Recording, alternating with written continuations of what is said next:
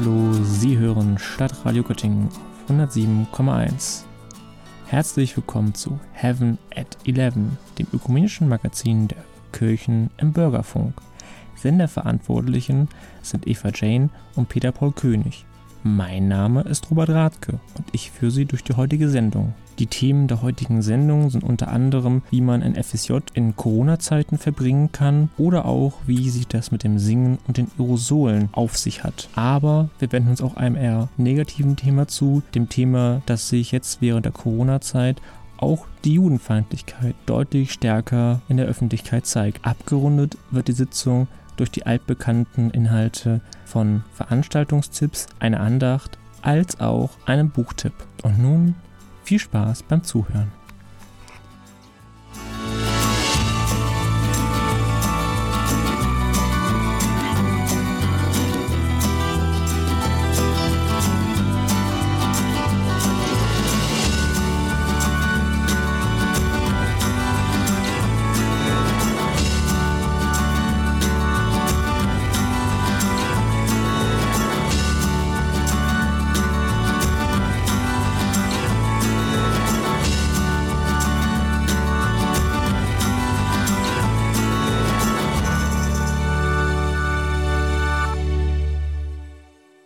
Reifen wie der Baum, der seine Säfte nicht drängt und getrost in den Stürmen des Frühlings steht, ohne die Angst, dass dahinter kein Sommer kommen könnte. Er kommt doch. Aber er kommt nur zu den Geduldigen, die da sind, als ob die Ewigkeit vor ihnen läge, so sorglos, still und weit. Ich möchte Sie, so gut ich es kann, bitten, Geduld zu haben gegen alles Ungelöste in Ihrem Herzen, und zu versuchen, die Fragen selbst lieb zu haben, wie verschlossene Stuben und wie Bücher, die in einer sehr fremden Sprache geschrieben sind. Forschen Sie jetzt nicht nach Antworten, die Ihnen nicht gegeben werden können, weil Sie sie nicht leben können. Und es handelt sich darum, alles zu leben. Leben Sie jetzt die Fragen? Vielleicht leben Sie dann ganz allmählich, ohne es zu merken, in die Antworten hinein.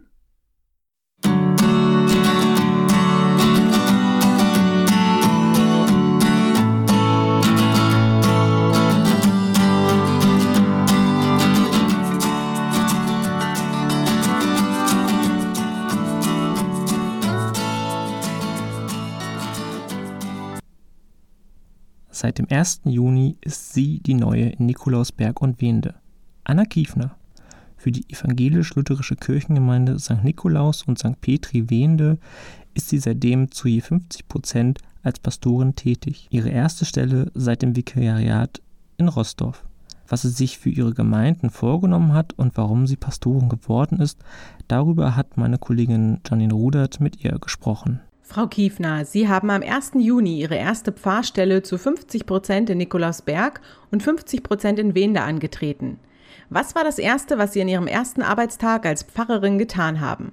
An meinem ersten Arbeitstag, es war Pfingstmontag, habe ich meinen ersten regionalen Abendgottesdienst unter Corona-Bedingungen vorbereitet.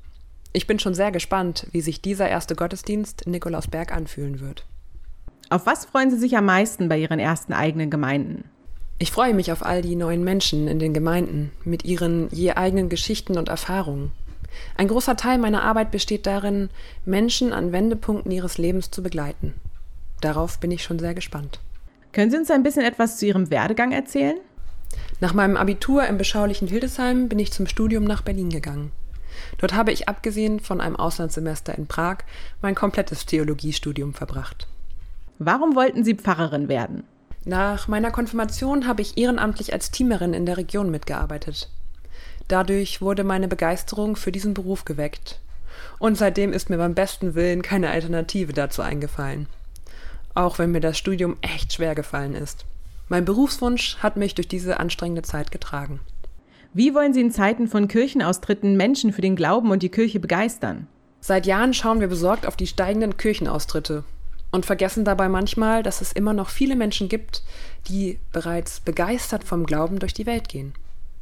Vielleicht sollten wir eher da ansetzen, als immer darüber zu klagen, dass nur wenige zum Gottesdienst kommen. Es braucht Menschen, die von ihrem Glauben erzählen. Und genau das werde ich auch tun. Im Gottesdienst? Bei Besuchen, sofern diese wieder gut möglich sind. Bei Gesprächen. Und was sich noch ergibt. Als Vikarin waren sie drei Jahre lang in Rostov tätig und haben dort ihren ersten Gottesdienst, die erste Hochzeit und die erste Beerdigung durchgeführt. Welche Ereignisse sind Ihnen besonders im Gedächtnis geblieben? Es klingt vielleicht komisch, aber der Platz reicht nicht aus, um all die bewegenden Momente aufzuzählen. Da ist ein Gottesdienst unter freiem Himmel. Ein Weihnachtsgottesdienst, bei dem ich praktisch im Weihnachtsbaum drin saß, weil die Kirche in Kleinwirshausen nur so klein ist. Da sind die Konfirmandinnen, die ich auf ihrem Weg begleiten durfte. Eine von ihnen hat mir zum Beispiel gesagt, dass ich sie eines Tages verheiraten und ihre Kinder taufen soll. So etwas berührt mich sehr, denn hier ist ein Bezug zur Kirche entstanden. Hier ist Beziehung entstanden. Das ist sehr wichtig. Sie haben aufgrund der Corona-Pandemie nicht den geplanten offiziellen Abschied im Rahmen eines Gottesdienstes erhalten und auch die Ordination in Nikolausberg am 21. Juni wird nicht wie üblich ablaufen. Wie empfinden Sie das? Darüber bin ich natürlich sehr traurig, denn es ist einfach schade, dass wir gerade nicht die Gemeinschaft leben dürfen, die wir sonst gewohnt sind. Mir persönlich fehlt das sehr. Aber vielleicht denke ich nach meiner Ordination ja auch, hier ging es um das Wesentliche. Gottesdienst ist Dienst Gottes an uns. Und Gott ist eben auch da, wenn wir Abstand halten müssen und Masken tragen. Gerade dann stellt er die Verbindung zwischen uns her. Was haben Sie sich für Ihre Gemeinden vorgenommen? Ja, vielleicht muss ich erstmal an beiden Orten richtig ankommen, bevor ich da große Pläne mache. Ich habe nämlich das Gefühl, dass sowohl in Nikolausberg als auch in Wende vieles ziemlich gut läuft. Da will ich erstmal beobachten und mitgestalten, was schon da ist. Seit Mitte Juni wohnt Anna Kiefner jetzt auch im Nikolausberger Pfarrhaus. Schauen Sie doch einmal vorbei. Und vorbeischauen können Sie auch am Sonntag um 16 Uhr in der Klosterkirche Nikolausberg. Denn dann wird der Regionalbischof Eckhard Gorka die neue Pastorin in einem Ordinationsgottesdienst in ihr neues Amt einführen.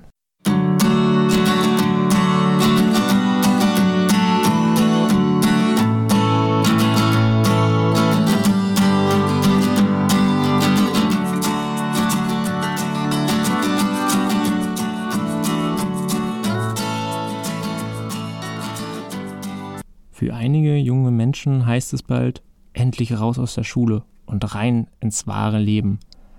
Was auch immer das genau heißt. Gleich studieren, eine Ausbildung anfangen oder sich doch lieber erstmal orientieren und gleichzeitig sozial engagieren. Mit einem freiwilligen sozialen Jahr. Macht es überhaupt Sinn, ein FSJ anzufangen, jetzt wo Corona überall einen Strich durch die Rechnung macht? Mein Kollege Julian Westerkamp hat mal für uns nachgefragt. Ja, und zwar habe ich mit Lukas Rappe gesprochen. Er ist Bildungsreferent bei der Landesvereinigung Kulturelle Jugend Niedersachsen. Er hat mir erzählt, dass Corona natürlich den Arbeitsalltag der meisten FSJler einschränkt. Das sieht aber von Einsatzstelle zu Einsatzstelle unterschiedlich aus. Ja, wir haben quasi die ganze Spannbreite dabei. Es gibt Freiwillige, die äh, zurzeit komplett aussetzen, wo die äh, Einsatzstellen, die aber Gott sei Dank noch weiter unterstützen mit ihrem Taschengeld. Es gibt Einsatzstellen, wo nur noch bedingt Arbeit möglich ist, also wo die Freiwilligen quasi eine halbe Woche dann nur noch da sind. Es gibt aber auch Einsatzstellen, die arbeiten wie gewohnt weiter, weil die einfach ähm, den Abstand einhalten können und die Regelungen und das für die Freiwilligen auch okay ist. Doch die Corona-Einschränkungen betreffen nicht nur den Arbeitsalltag in der Einsatzstelle. Ein FSJ umfasst zudem noch Seminare und Bildungstage, bei denen sich FSJler aus ganz Niedersachsen zusammenfinden. Doch aufgrund der Kontaktbeschränkung können diese nicht mehr stattfinden. Die Landesvereinigung Kulturelle Jugend Niedersachsen, abgekürzt LKJ, hat sich deswegen eine Alternative ausgedacht. Wir haben aber uns Gedanken dazu gemacht, wie wir es schaffen, ähm, den Freiwilligen trotzdem eine Möglichkeit zu bieten, Seminarfeeling zu schnuppern und wieder in Kontakt zu kommen, weil das was total Essentielles ist bei den Bildungstagen und haben uns deswegen ein Online-Seminarprogramm ausgedacht oder konzeptioniert, wo wir für uns auch mit neuer Erfahrung Erfahrungen, neue Instrumente testen, um sowas wie Austausch und Kontakt und Bildungsarbeit digital und online möglich zu machen. Da die Corona-Einschränkungen noch eine Weile dauern werden, werden die zukünftigen FSJler auch dementsprechend eingeschränkt sein. Doch Lukas sieht darin keinen Grund, ein FSJ außer Betracht zu ziehen. Im Gegenteil. Ich glaube, die Corona-Situation ändert nichts an dem, wie gut so ein FSJ ist, um sich einfach ein Jahr mal umzuschauen. Vielleicht tun sich ganz neue Arbeitsfelder auf, aber gerade jetzt ist vielleicht auch sich ein Jahr Zeit nehmen, gar nicht so verkehrt, um zu gucken, wie es sich weiterentwickelt, wo geht's hin und was bedeutet das für die jeweiligen Zukünfte. Und gerade das ist ein Schwerpunkt, den wir bei der LKJ mit dem FSJ Politik und Kultur abdecken aber auch sich nochmal für die Gesellschaft zu engagieren, ist, glaube ich, gerade in Zeiten, wo Solidarität nicht mehr so das geläufigste Wort ist, wieder was, wo wir verstärkt drüber nachdenken können und wo wir gucken können, wie wir durch die Einsatzstellen, die das möglich machen, uns nochmal für die Gesellschaft engagieren, in der wir jetzt gemeinsam diese Krise oder die Situation überstehen müssen. Also, ihr habt's gehört, auch in diesen Zeiten ist ein FSJ eine sinnvolle Sache. Schaut euch gerne auf der Seite der LKJ, lkjnds.de um, welches FSJ und welche Einsatzstelle zu euch passen würden. Aktuell sind, auch bedingt durch den wegfallenden Abiturjahrgang an den meisten Schulen, noch einige Plätze frei. Danke, Julian. Und wenn ihr auch Lust auf ein FSJ bei der Kirche habt, die St. Johannes und Hochschulgemeinde in der Innenstadt von Göttingen haben ab September wieder eine Stelle frei. Meldet euch für weitere Informationen einfach bei Pastor Gerhard Schritte oder bei Pastorin Eva Jane. Die Kontaktdaten findet ihr auf der Internetseite der Gemeinde.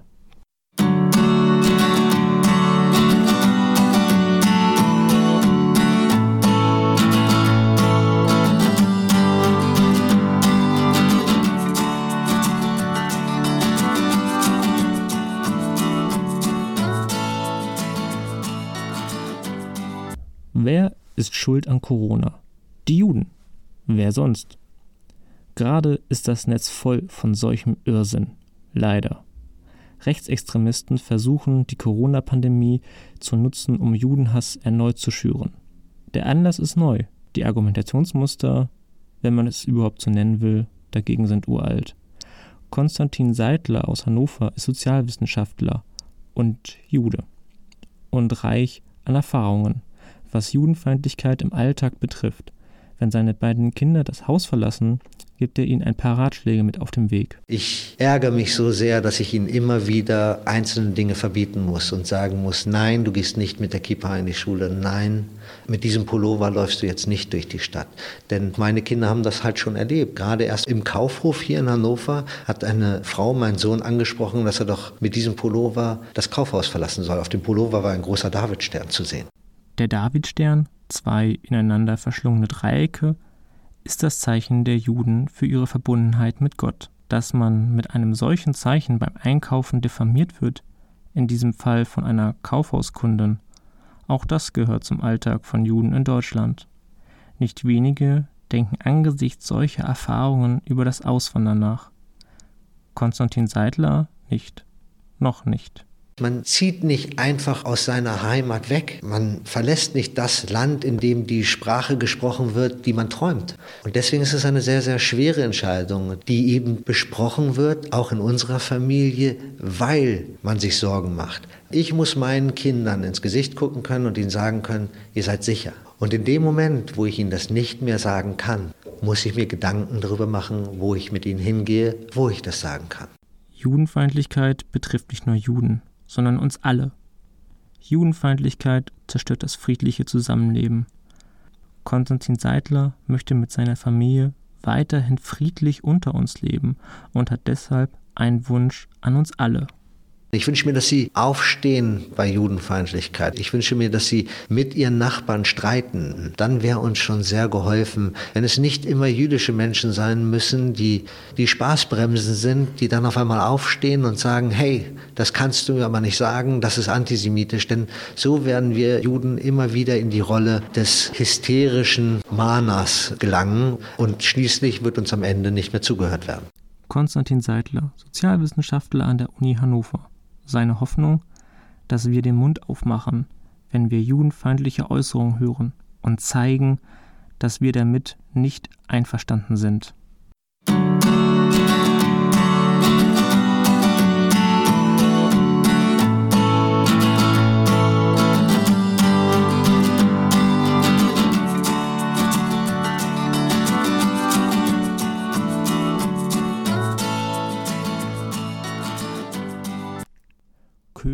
Überall im Lande bleiben stumm, jedenfalls live, in den Kirchen und Konzertsälen. Denn Singen soll ganz besonders gefährlich sein, wegen der Aerosole. Diese kleinen Teilchen stehen im Verdacht, das Coronavirus durch die Luft zu tragen und andere anzustecken. Das stimmt? Er muss es wissen.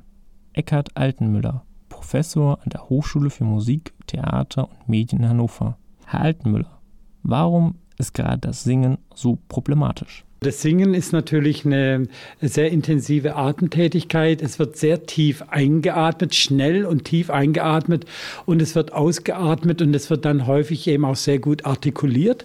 Und bei dem Artikulieren, da kommt es dann zu einem Zersprühen der Ausatemluft und das stellt dann diese Aerosole her. Was wissen Sie über das Verhalten der Aerosole?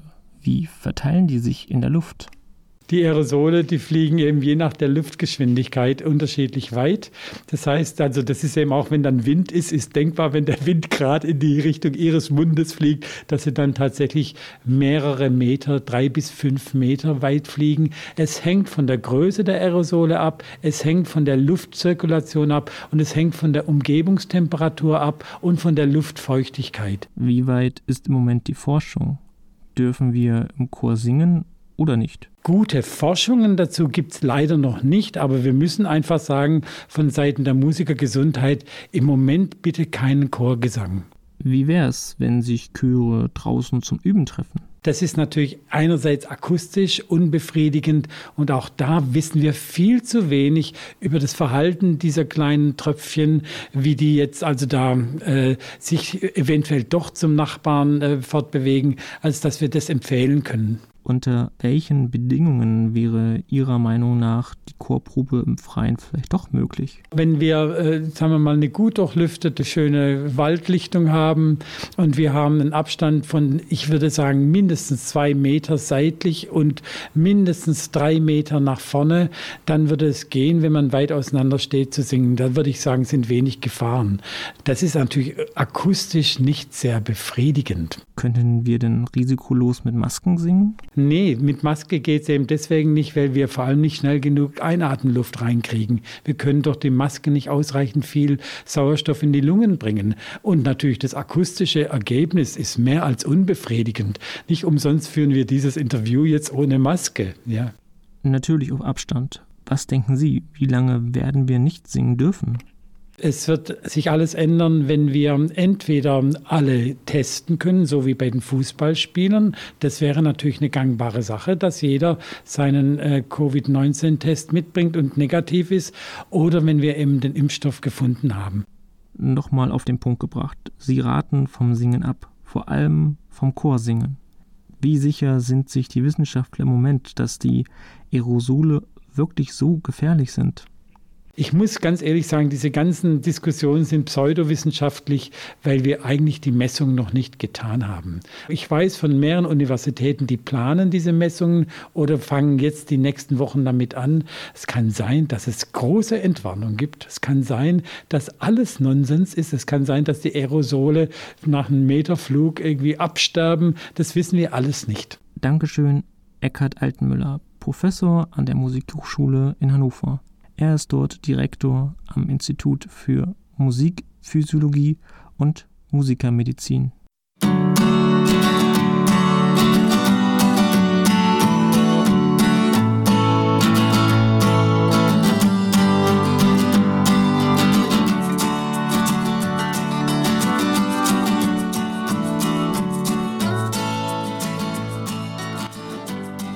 Der Hals der Giraffe von Judith Schalansky aus dem Jahr 2011.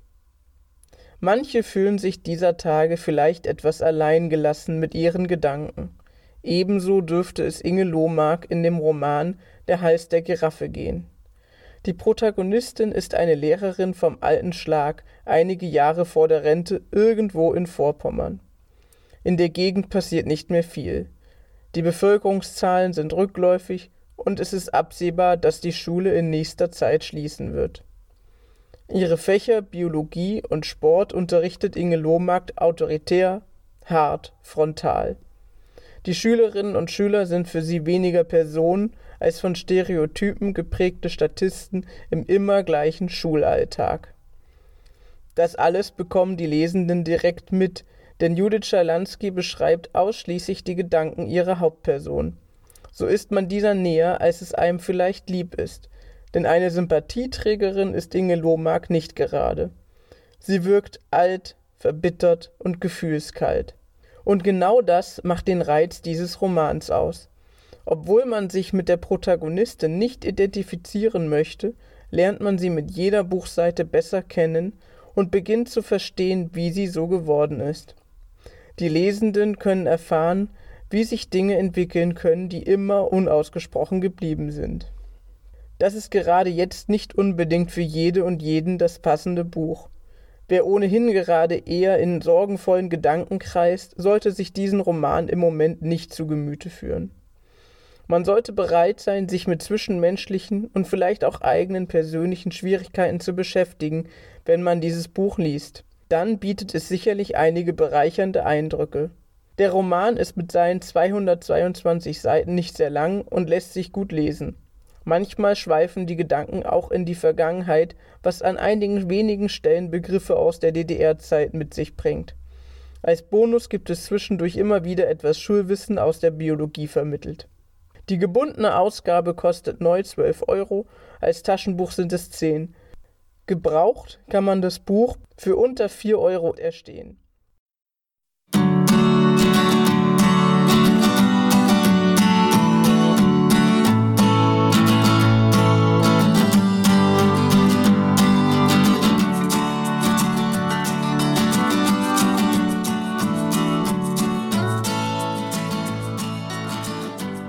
Wie bereits erwähnt, wird am 21. Juni um 15 Uhr Anna Kiefner in der Klosterkirche Nikolausberg ordiniert. In einem festlichen Gottesdienst verleiht Regionalbischof Eckhard Gorker Frau Kiefner das Amt der öffentlichen Wortverkündigung und Sakramentsverwaltung auf Lebenszeit. Aufgrund der Corona-bedingten Beschränkungen werden leider keine Gemeindemitglieder Zugang zum Ordinationsgottesdienst haben als Ersatzlösung wird eine Videoaufzeichnung des Gottesdienstes im Internet angeboten. Etwa zwei Stunden nach dem Gottesdienst wird die Videoaufzeichnung auf der Internetseite der Kirchengemeinde zum Herunterladen bereitstehen. Die Unikirche St. Nikolai feiert ihren nächsten Gottesdienst analog am 21. Juni um 11.30 Uhr. Die Hochschulgemeinden feiern abends um 19 Uhr am Sonntag wieder ökumenisch und digital auf Zoom. Die Einwähldaten finden Sie auf den Internetseiten der Gemeinden. Sie können aber auch diese telefonisch bei den Hochschulgemeinden anfragen. Andere Gemeinden bieten ebenfalls Gottesdienste in unterschiedlichen Formen an. Einige finden in den Kirchen, andere wiederum Open Air statt. Orte und Uhrzeiten für die einzelnen Gottesdienste finden Sie in den Gemeindeblättern Ihrer Kirchengemeinde, in der Zeitung, auf den Homepagen in den Schaukisten oder Sie erkunden sie sich telefonisch. Am Freitag, den 19. Juni um 18 Uhr, findet in St. Jakobi eine Orgelandacht mit Jörg Apping aus Saarbrücken statt. Die liturgische Leitung hat Pastor Storz. Jeder von uns versucht glücklich zu werden und irgendwie den Weg zu finden oder die Weise zu finden, in der das geschehen kann. Und das hat auch damit zu tun, einfach ganz viel auszuprobieren. Ob es im Beruf ist oder in der Beziehung, in der Freundschaft, an Orten, an denen man lebt und in denen man seine Zeit verbringt und dort und in dem Tun und Ausprobieren immer zu merken, das ist es nicht. Das erfüllt mich letztlich nicht. Eine Suche, die irgendwie immer noch weiter drängt. So hat eine Benediktinerin vor einigen Jahren ihren ganz persönlichen Weg der Suche und das Finden ihrer Berufung beschrieben. Dieser Weg führt in die Weite. An den Esstisch, in der Familie, in der WG oder im Konvent, die Arbeit am OP-Tisch, hinter dem Altar oder im Garten. Doch wie finde ich meinen eigenen Weg? Welche Rolle spielt im Christentum Gott dabei? Und warum lohnt es sich überhaupt zu suchen? Auf der Suche nach dem Sinn des Lebens begibt sich die KHG am Sonntag, den 20. Juni, auf Zoom.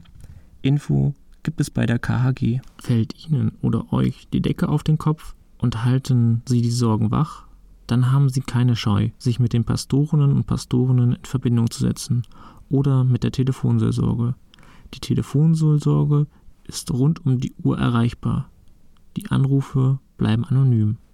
Die Telefonnummer ist kostenfrei und lautet 0800 111 0111 und 0800 111 0222.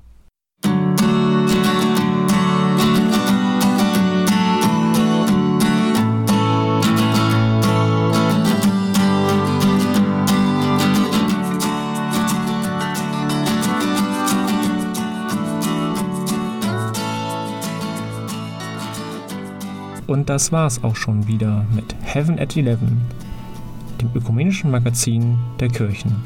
Die nächste Sendung kommt in einer Woche wieder um 11 Uhr. Wenn Sie alte Folgen hören möchten, können Sie diese unter heaven at 11.wir-e.de jederzeit sich anhören und nachhören. Die Verantwortlichen für diese Sendung sind Peter Paul König und Eva Jane. Mein Name ist Robert Rathke. Unter anderem hat an dieser Sendung auch Janine Ruder mitgewirkt. In diesem Sinne, bleiben Sie gesund und vielleicht bis nächste Woche bei Heaven at 11 im Stadtradio Göttingen auf 107,1.